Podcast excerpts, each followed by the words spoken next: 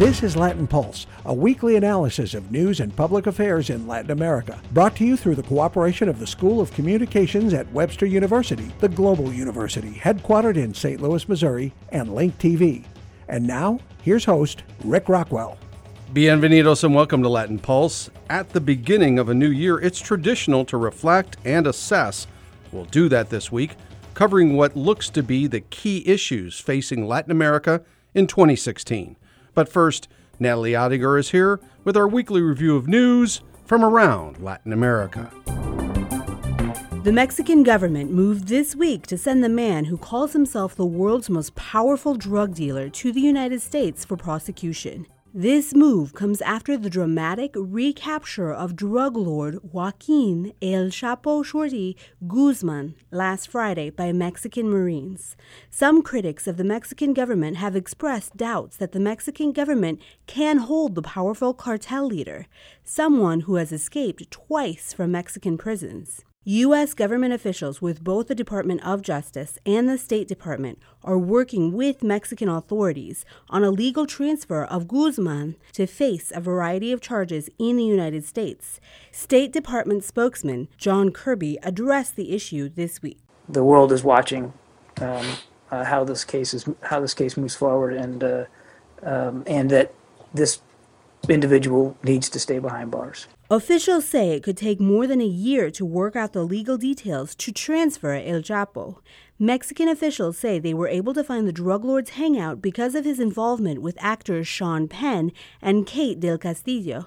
Penn met with Guzman as a part of an assignment to publish the exclusive interview for Rolling Stone magazine. The cartel leader also met with Del Castillo multiple times trying to put together a film deal about his life.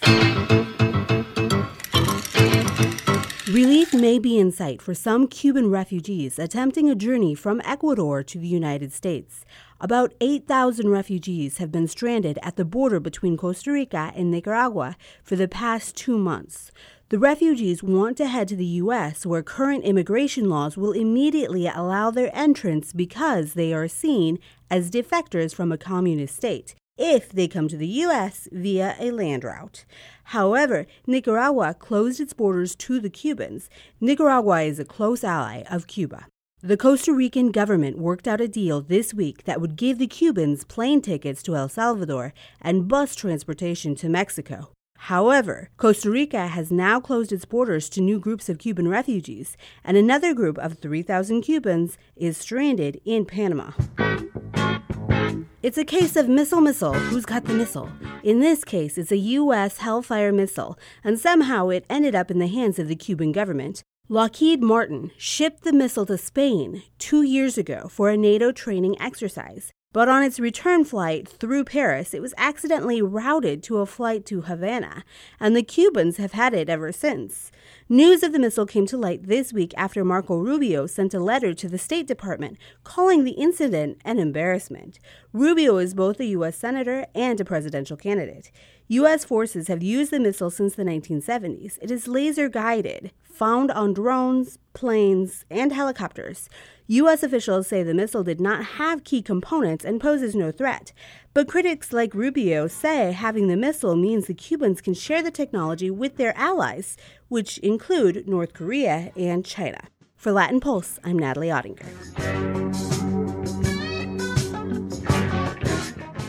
Thanks, Natalie. Since its inception, this online radio program has had a close relationship with the Center for Latin American and Latino Studies at American University in Washington, D.C. So when it was time to assess the key issues for Latin America for this year, we knew where to turn. This week, we feature an extended interview with the center's director, Eric Hershberg, conducted via Skype. Well, I think that the key issues um, can be seen if we look at what's gone on over the past year. Um, and I think I, I, mentioned three in particular. Um, the first is that um, it's become clear that the period of rapid growth, that uh, economic growth, that Latin, much of Latin America experienced beginning in around 2003, a decade of uh, higher growth rates than we'd seen for um, at least 40 years. Um, that uh, that period is now over, and we're entering a phase of much slower growth, and in some instances, even economic contraction. Uh, and this is inextricably linked to the um, slowing growth rates in China, um, the collapse in oil and other commodity prices.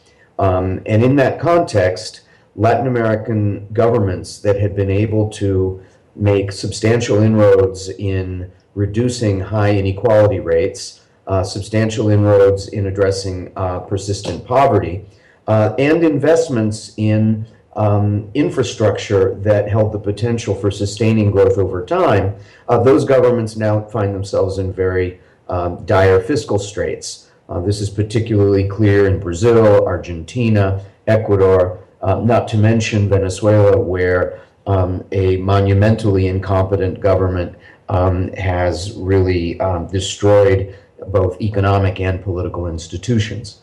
Um, and so, one question looking forward is how, during 2016 and beyond, will Latin America adjust to a period of significantly slower economic growth?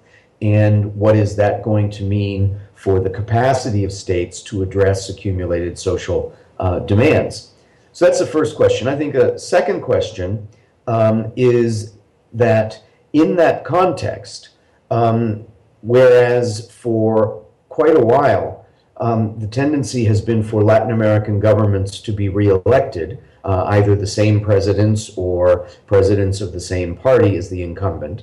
Uh, I think it's very possible that we'll begin to see a period now where incumbents uh, face a much more difficult road. Um, we've just seen um, elections in both Venezuela and Argentina, um, in which um, incumbents have been um, um, sharply rebuked by the electorate. If you look at popularity ratings of Brazilian President Rousseff or even Chilean President Bachelet, you see that there is there is a good deal of discontent among the electorates, and so I think the question of whether we're in for a period of rotation in power um, in a number of political systems in the region um, is going to be very much on the agenda um, during the coming year and beyond. And finally, uh, related to these two things, I think, um, one interesting development that we saw over the past year was the intensification of popular mobilizations against um, um, government corruption and against impunity of elected officials um, and, and appointed officials, public officials in general, um, um, in the face of malfeasance of various sorts. Uh, and so we saw in um, the middle of the year, late August, early September, um, demonstrations in Guatemala that ultimately brought down the president, who's now in jail. we've seen continued intermittent demonstrations in Brazil, where the corruption scandals um, continue to to mushroom um, proliferate. Um, and I think that uh, we may well see this in other countries where um, there is a degree of voter fatigue um, with political elites whose transgressions might have been better tolerated during periods of um, economic bonanza. Um, and of course, at the same time, while this is a, um, a backlash um, in the context of broader dissatisfaction, it's important to note as well that it also signals um, improvements in the capabilities of judicial institutions in these countries.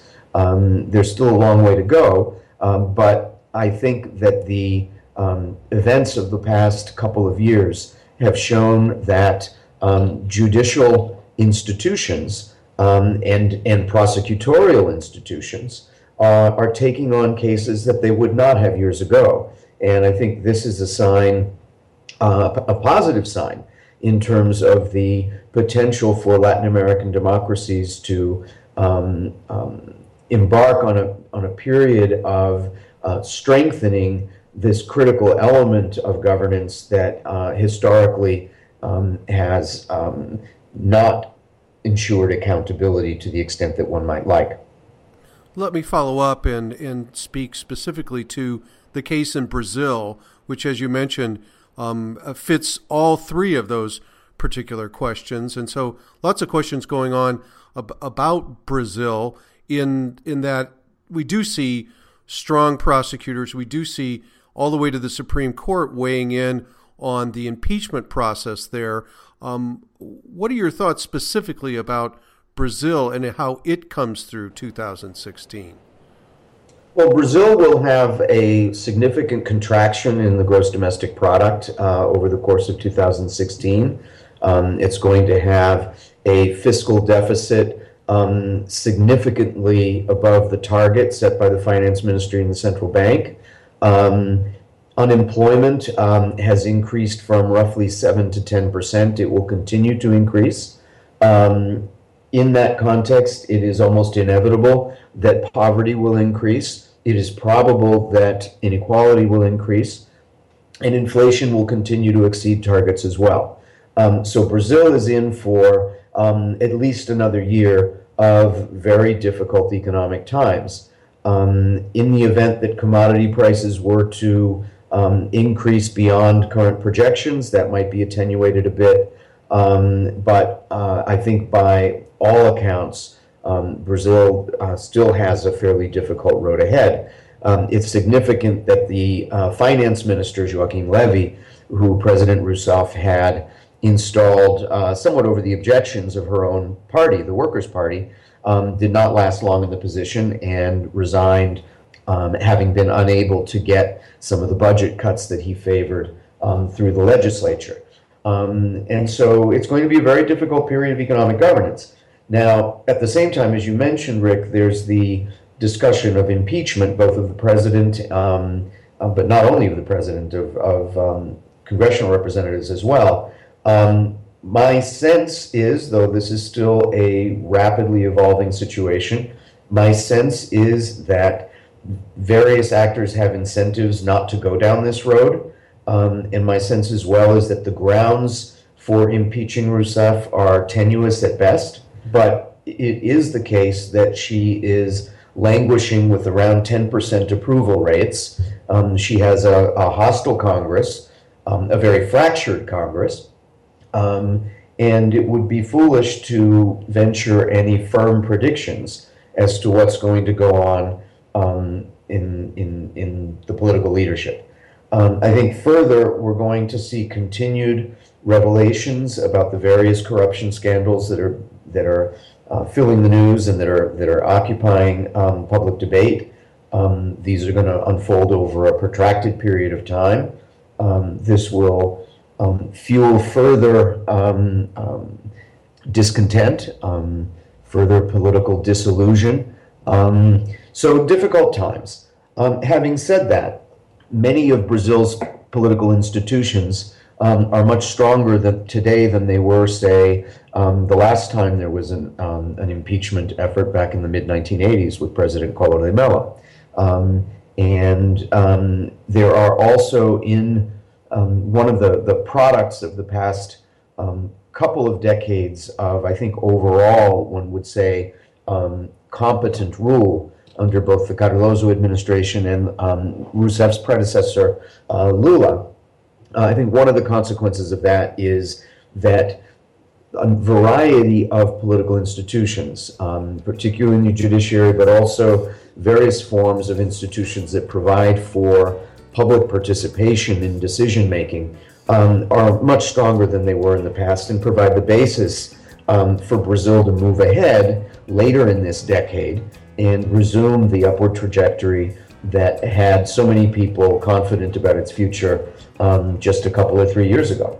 We'll have more from our wide ranging interview with Eric Hershberg coming up. Stay with us. Democracy is synonymous with independence. Independence is synonymous with emancipation. Emancipation is synonymous with sovereignty. Sovereignty is synonymous with superiority. Superiority is synonymous with arrogance. Arrogance is synonymous with domination, and domination is synonymous with dictatorship. Dictatorship always finds its way. Amnesty International. Learn, indignate, act. Welcome back to Latin Pulse. And now we resume our in depth discussion of key issues in Latin America with Eric Hershberg of American University, recorded via Skype from Washington, D.C. First, I'm not as convinced that what we're seeing in the region right now is a move away from the left. That's um, an interpretation, a narrative that I've seen widely um, circulated in the English language um, press and, and um, blogs and so forth. It seems to me that the way I would look at this is more of an anti incumbent wave. Now, to the extent that so many of the incumbents um, were on the left side of the political spectrum, yes, it does have some um, character of a move away from the left. However, I think that just as the left turn or the left turns, plural, because there were very many different kinds of leftist governments in the region, just as that, I think, was in some respects um, inflated. That is to say, that if you look at polling data, the electorates had not moved radically further left in terms of policy preferences. Um, they had moved modestly further left, perhaps, but the main thing is they were rewarding um, good performance. They were rewarding economic growth, diminished unemployment, um, better social programs, um, and governments that provided those kept getting reelected. Now that economic growth is slowing, it's not a surprise that some of those groups are being, uh, some of those um, governments are being voted out of office. Um, but I don't think that there's been a substantial move away from um, policy preferences that have prevailed in the region over the last decade or so. Um, this is going to be one of the big challenges for um, someone like um, Mauricio Macri, um, the center right candidate who is now occupying the presidency in Argentina, because um, you know the, the public opinion polling says that the electorate remains comparatively statist rather than market oriented, um, very committed to um, the kinds of employment promotion um, and, frankly, protectionist policies that the Kirchner administration had practiced. Um, and we'll have to see how uh, the new government navigates that, that difficult landscape. Similarly, um, it's very clear that um, the overwhelming majority of Venezuelans understand that the current government um, is toxic, um, but it's not clear that there is a majority around some kind of an alternative, um, either in terms of an alternative um, political coalition or an alternative set of policies that such an eventual coalition might pursue. So it seems to me that it's not clear that we have a shift away from the left as much as we have a shift away from incumbents. Now, there are countries, you mentioned Bolivia, I would mention uh, Uruguay as another, where um, governments have continued to deliver the goods. Um, perhaps not to the extent that they had previously, um, but where they're still seen as governing relatively effectively. And again, where governance is seen as functioning well, um, political leaders have a better opportunity to um, to to enjoy continued support. Um, and I think you know, good governance gets rewarded. Speaking of good governments getting rewarded, uh, let's speak a little bit about Venezuela, since you mentioned them. Uh, some people describe the situation there post elections with a new Congress coming in as as a powder keg, as the potential for for violence and and and for a further political crackdown from the president. And I wonder um, what you see there, or is that uh, are those predictions uh, too much? Well, that's certainly one scenario. Um, I think it's it's it's um, premature to make firm predictions. Um, I think there's an enormous amount of uncertainty. Um, it's not clear to me that the government has the will, but also, I mean, in fact, I'm quite clear they don't have the will. But even if they develop the will to engage in some kind of collaborative process um, in the Congress um, and to make possible compromises around um, economic policies, compromises around um, the autonomy of political institutions, and so on, even if they have, if they develop the inclination to do so, it's not clear to me that they have the capability to do it. Um, there are clearly sharp divisions within Chavismo itself, um, and um, any leader who tries to pursue a conciliatory strategy may well face um, attacks um, from other parts of the party apparatus. Um, so, you know, I think that's one big unknown. And in turn, the opposition um, has never shown itself to be um, responsible, um, never shown itself, frankly, to be fully committed to democratic politics either. Um, and obviously, they're going to seek a more you know, compromising stance at this point because they, they, in order to get anything done, they need to um, work with the executive. Uh, but at the same time, um, and I think understandably, there's going to be very strong sentiment in the opposition um, toward trying to move on a path to where there can be a popular referendum um, on the on ousting um, um, president the president from office. And it seems to me that during the coming months or, or sooner, it will be important for the opposition to determine whether there is indeed going to be any space at all for reaching some degree of co governance with the Maduro administration. And if there's not, I think that they would actually be wise to focus all of their attention on um, winning a referendum as they just won an election, which can be held three years into the six year term of the president um, and having that provide an occasion um, to move beyond this really um, devastatingly bad government um, that has caused so much damage in Venezuela. Let me bring up something that you haven't mentioned, and that is uh, President Obama in the United States. Um, arguably, President Obama, um, with his opening to Cuba and his outreach to Latin America in 2015, certainly um, put his presidency on the map as being one of the most significant presidencies in the U.S. toward Latin America in many decades. I wonder um, if we see President Obama doing more in Latin America in 2016. He's pledged that he will continue to be a strong president and not a lame duck in his last year. Um, or do you think that that is also hoping for too much? you know, he's going to have a busy year, and yes, it's very clear that he doesn't intend to spend the last year of his presidency, just as he didn't spend the penultimate year of his presidency operating as a lame duck. Um, having said that, there, there are a limited number of days to the year, and how much of those he can focus on Latin America, um, you know, it, it, very questionable. He's got bigger things on his plate. Um, having said that, I think that there are things that the administration um, can do and is inclined to do uh, that would be very productive for relations with um, Latin America.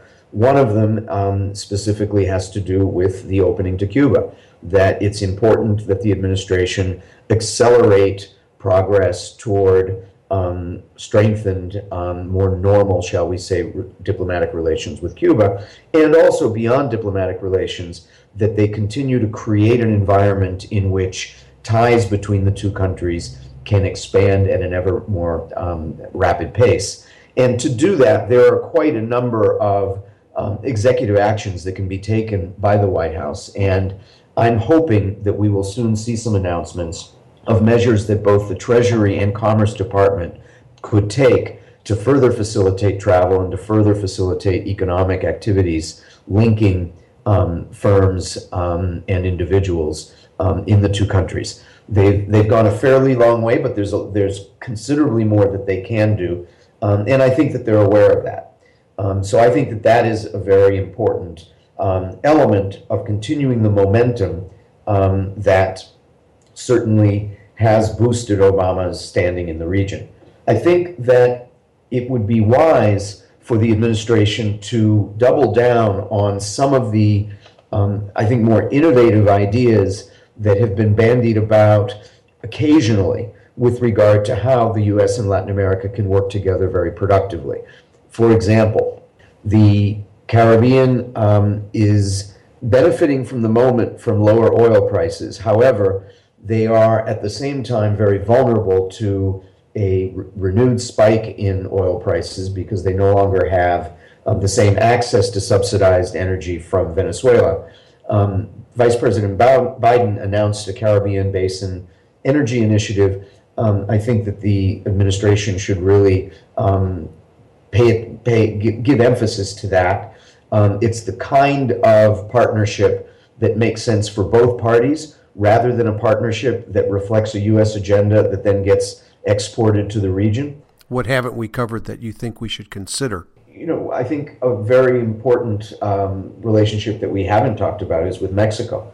I think that the administration um, sees Mexico as an important partner in at least um, two critical respects. um, that bear mentioning. Um, one of them is around the issue of migration. And of course, Mexican migration has pretty much stopped uh, to migration to the United States.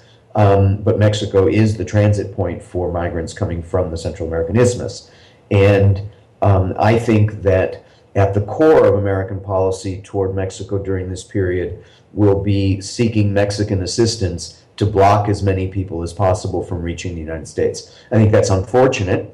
Um, I think that it violates um, important international humanitarian norms. But I think that given the politics in the United States, um, this is something that the administration is going to push the Mexicans on very hard.